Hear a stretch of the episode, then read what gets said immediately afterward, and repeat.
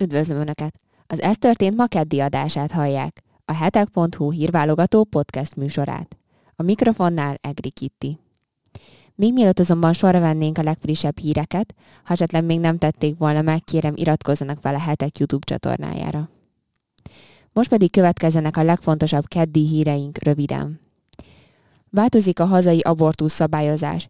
Csütörtöktől ugyanis kötelező lesz meghallgatni az anyáknak a magzat szívhangját, mielőtt még elvetetnék gyermeküket. Közvetlenül ide kapcsolódó hírünk még, hogy a belügyminisztérium a módosítással kapcsolatban egy kutatást is közzétett. Ebben arra hívják fel a figyelmet, hogy a magyarok kétharmada az első szívdobbanáshoz köti az élet kezdetét. A sort belföldi hírekkel folytatom majd. Egy friss felmérés szerint ugyanis a hazai cégek több mint negyede tervez elbocsátásokat, még 2022-ben. Maradunk Magyarországon, szintén mai hír, hogy Karácsony Gergelyék bejelentése szerint náluk bizony nem lesz olyan hideg télen, mint az állami intézményekben. A téma pedig még mindig Magyarország, viszont most már az olasz parlamenti választások tükrében kőkemény vita alakult ki ugyanis hazánkról. Ezt követően átérünk majd az orosz hírekre is, hiszen ismét Moszkvában járta a Hamász küldöttsége. Ezt követően pedig egy újabb orosz üzletember halálával kell majd foglalkoznunk. Végezetül pedig szó esik még Mark David Chapmanről is.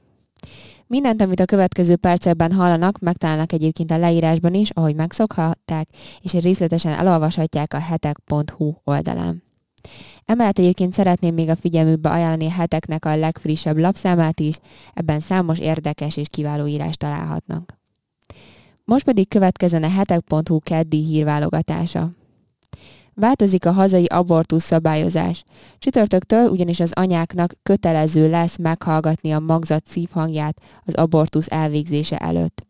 Szeptember 15-e után csak akkor végezhet el az abortusz Magyarországon, hogyha az anya igazolja azt, hogy előzetesen meghallgatta gyermekének a szívhangját.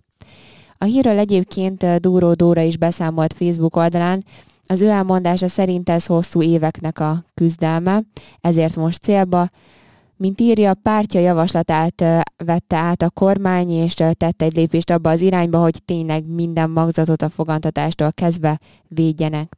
A képviselő egyébként bejegyzésében még a hetek egyik korábbi lapszerkesztőjének is köszönetet mondott, idézem ezt a részt, köszönöm az életvédő szervezetek és közéleti szereplők álhatatos kiállását. Személyes okokból külön kiemelem dr. Téglási Imrét, valamint Gavra Gábor újságírót bátorságáért és az életvédő szemléletformás, szemléletformálásért végzett munkájáért.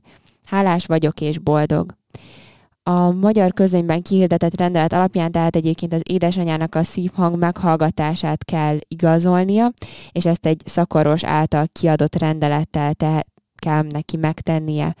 Egyébként a rendelet előír még egy olyan leletet is, ami a terhesség megszakítást megelőzően azt rögzíti, hogy az állapotos nő számára az egészségügyi szolgáltató a magzati életfunkciók működésére utaló tényezőt egyértelműen azonosítható módon mutatta be szorosan kapcsolódik ehhez, tulajdonképpen egyébként egy folytatása is az előző hírnek, hogy az abortusz szabályozás módosítása kapcsán egy kutatást is közölt a belügyminisztérium.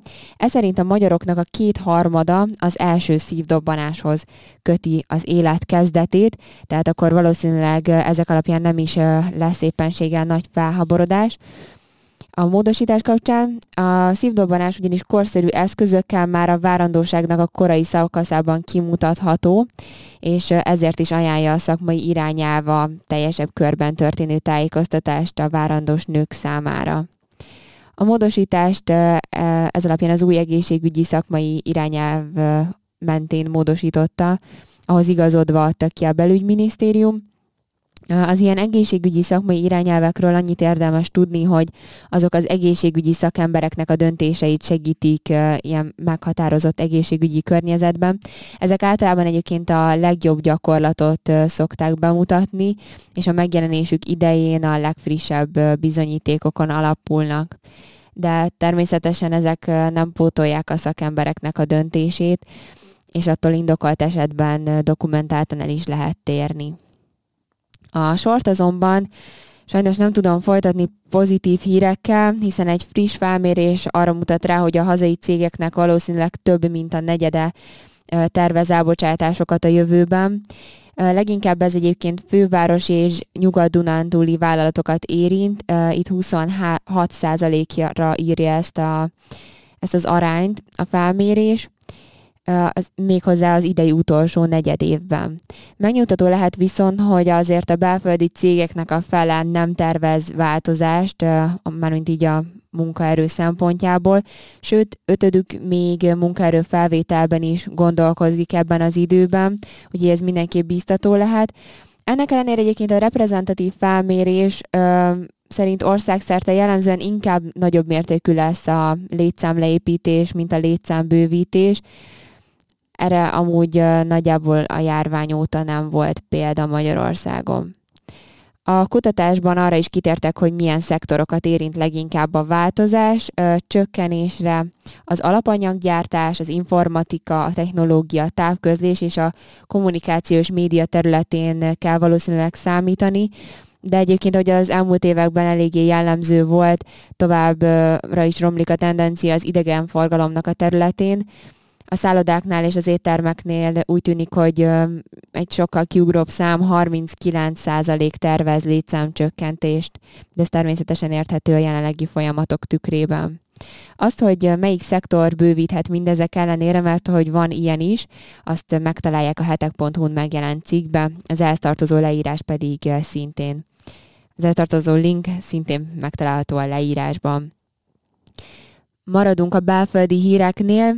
Karácsony Gergely úgy tűnik, hogy kontrázik valamilyen szinten mondhatjuk így, de talán ez egy kicsit ilyen túlzó fordulat a kormánynak a bejelentésére, hiszen most ők is meghatározzák a maximum hőmérsékletet a főváros által működtetett intézményekben. Az ő bejelentése azonban egy sokkal nem most nem sokkal, de egy ö, jobb hőmérsékletre mutat rá. Ugyebár a kormányzati ö, intézményekben 18 fokban határozták meg a maximum hőmérsékletet, itt a főváros által működtetett intézményekben ez 20 fok lesz. Mindezt egyébként a főpolgármesteri hivatal keddi közleményéből lehet kiolvasni. A csökkentés azonban az nyilvánvalóan náluk is megtörténik, hiszen eddig 22 fok volt ez, most már 20 fok, tehát egy két fokos csökkenésről, csökkentésről van szó a fűtési szezonban.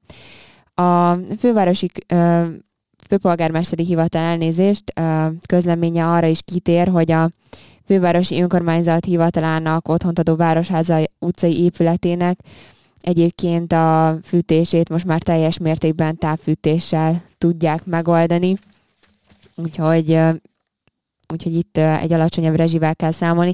Mindezek ellenére azonban a költség is így is jelentős lehet, és ezért döntöttek a hőmérséklet csökkentés mellett viszont a kiválasztott hőfok megállapításakor igyekeztek figyelembe venni a hatályos munkaegészségügyi szabályokat is, és hát ezzel jött ki ez a bizonyos 20 fokos hőmérséklet, ami pedig már most, tehát egy ilyen kétfokos csökkentés is 10-12 százalékos megtakarítást jelent majd számukra. A megbeszéléseket amúgy még folytatni fogják, és a végleges intézkedési tervet azt valószínűleg csak szeptember végére tudják majd elkészíteni. Szintén Magyarország a téma a következő hírben, viszont már egy másik országnak a szemszögéből tematika a mi országunk, ugyanis az olasz jobb és baloldal Magyarországról vitatkozik a parlamenti választásokat megelőzően. A jobboldali olasz testvérek elnöke azonban úgy látja, hogy a baloldalnak ez az általános, vagy általában vett témafelhozás, amiben Lengyelországot és Magyarországot is támadja, az inkább a legsürgősebb uniós problémákról igyekezik elterelni a figyelmet. Georgia Meloni egyébként a hétfői vita során azt is kérelmezte, hogy sérelmezte elnézést, hogy akárki is igyekszik konstruktív kritikát megfogalmazni az Európai Unióval szemben, illetve kapcsolatban, azokat azonnal szuverenistának, illetve Európa ellenesnek kiáltják ki. Szerinte viszont fontos lenne tudatosítani azt, hogy az utóbbi évek rámutattak bizony az EU-nak a gyenge pontjaira, mert hogy vannak ilyenek nyilvánvalóan. Az olasz politikus az új koronavírus világjárvány és az ukrajnai háború okozta problémákkal példálozott ennek kapcsán. Kifejtette azt is ebben a körben, hogy Európának egyébként nincsen közös külpolitikája, közös védelmi politikája, és egy végtelen beszerzési láncra építette a gazdaságát, és hogy az egykori európai szén és acélközösségből lett EU bizony mostanra energiaproblémákkal küzdik. Egyébként érintette a nemzeti érdekek védelmét is. Erről azt mondta, hogy Brüsszelnek nem azzal kellene foglalkoznia, amit mi Rómában egyébként jobban el tudunk végezni.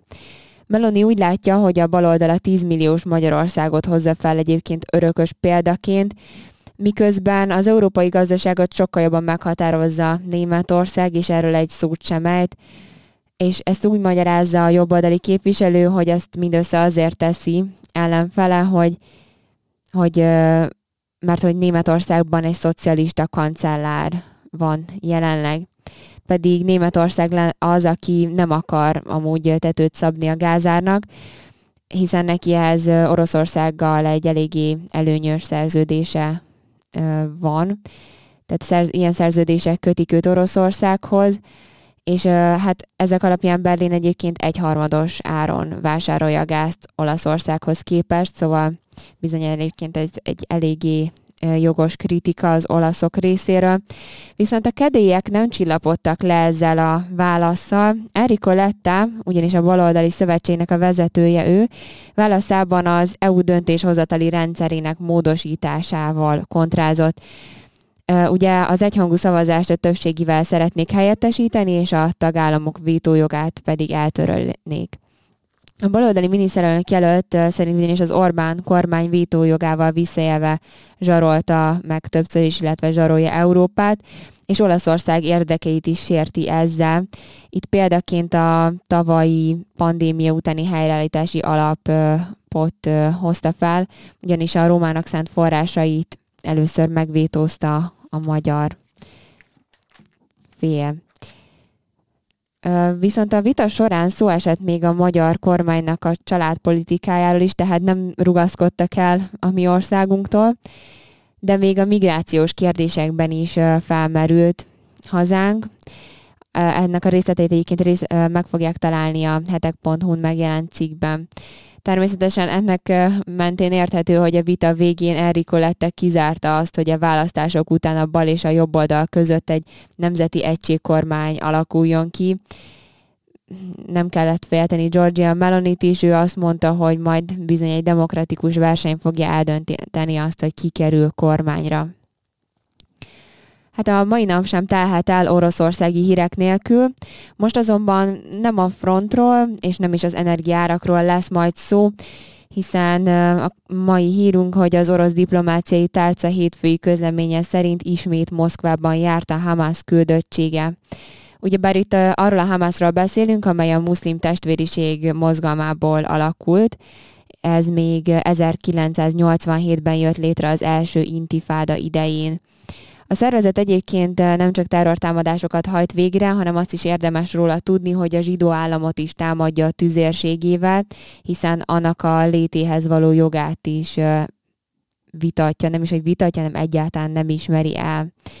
A Hamaszt egyébként eh, több ország is terrorista szervezetnek minősítette, így egy, elég érdekes lehet az, hogy egy orosz diplomáciai tárca közleményt ad ki erről a találkozóról. Tehát többek között az Egyesült Államok, az Egyesült Királyság, Kanada, az Európai Unió is, Jordánia, Egyiptom, Japán, Izrael, tehát mindezen országok terrorista szervezetként tekintenek erre, de hát velük tárgyalt Lavrov külügy miniszter, a moszkvai tájékoztatás pedig be is számolt a találkozóról. Ez szerint a két fél a közel-keleti helyzetet vitatta meg egymással, és ebben különös hangsúlyt fektettek a palesztin kérdésre is. Az orosz fél szerint hiszen, ugyanis rendkívül fontos a palesztin nemzeti egységnek a mielőbbi helyreállítása. Hozzátették azt is, hogy szükséges a palesztin-izraeli konfliktusnak az általános nemzetközi jogon nyugvó rendezése. ők ezt úgy képzelték el, tehát hogy ennek mi teremtheti meg az alapját, hogy az ENSZ biztonsági tanácsa és a közgyűlés vonatkozó határozatai vonatkozzanak erre, illetve egy arab béke kezdeményezés, mármint az alap megteremtésére. Egyébként nem ez volt az első látogatása Moszkvában a terrorszervezet delegációjának, legutóbb még májusban járt az orosz fővárosban a delegáció, akkor külügyminisztériumi vezetőkkel találkoztak. A Jeruzsálem Post is beszámolt egyébként akkor erről, úgy arról írta, hogy a Hamász kapcsolatai az elmúlt években javulnak Oroszországban. Áprilisban például a szervezet vezetője Ismail Haniyeh a telefonbeszélgetést folytatott az orosz külügyminiszterrel. Nem megyünk messze, maradunk az oroszoknál. Egy borzalmas hírrel kell ugyanis folytatnom, mivel egy újabb orosz üzletember vesztette életét, és ismételten tisztázatlan körülmények között. Iván Párcson Pecsorin a jachtjából zuhant ki. Ő az orosz energiaszektornak a vezetője volt, mindössze 39 éves korában hunyt el. Arra egyébként nincs válasz a hatóságoknak, hogy vajon hogyan eshetett a vízbe a jachtjáról. A haltestére azonban már szombaton rábukkantak a japán tengeren fekvő Ruszki sziget partjainál. Ugyebár az elmúlt időben elég sok orosz üzletember hunyt el váratlan illet, váratlanul és tisztázatlan körülmények között. Többeknek úgy magyarázták, hogy valószínűleg öngyilkosságot követtek el. Példaként említeném Ravia Maganovot, a Lukoil alelnökét, ő egy moszkvai kórház hatodik emeletéről zuhant a mélybe, de szintén nemrég hunyt el Dár Rapaport, orosz üzletember is. Őt Washingtonnak egy elegáns negyedében találták meg, ő a járdára zuhant le. Pecsorin egyébként, mint a távol-keleti és sarkvidéki fejlesztési társaság ügyvezető igazgatója, még néhány nappal ezelőtt vett részt a keleti gazdasági fórumon, ennek házigazdája Vladimir Putyin elnök volt Vladivostokban. Az ez történt ma keddi adásának utolsó híre, hogy 12. alkalommal is elutasították John Lennon gyilkosának szabadlábra helyezési kérelmét. Mark David Chapman még 1980. december 8-ának éjjelén gyilkolta meg John Lennon Manhattani lakóháza előtt. Lennon éppen feleségével, Yoko Onoval tartott hazafelé. Egy igazán abszurd részlet ebből, hogy Lennon egyébként azon a napon még autogramot is adott Chapmannek, az akkoriban kiadott Double Fantasy című albumának egy példányára. Chapman most, aki, Chapman, aki most már egyébként 67 éves, korábbi feltételes szabadlábra helyezési tárgyalásain is többször kifejezte a megbánást a tettével kapcsolatban. Egy 2020-as, illetve a 2020-as meghallgatásán például aljasnak nevezte a tettét, és azt mondta, hogy semmiféle panasza sem lenne akkor, hogyha úgy döntenének, hogy élete végéig börtönben kell maradnia. Úgy tűnik, hogy erre az esély egyébként egyre jobban növekszik, azzal, hogy 12. alkalommal is elutasították az ő kérelmét. Akkor Chapman dicsőségvágyal magyarázta egyébként a tettét, úgy fogalmazott, meggyilkoltam, mert nagyon-nagyon-nagyon híres volt, és ez volt az egyetlen ok, és nagyon-nagyon-nagyon-nagyon a magam dicsőségét kerestem.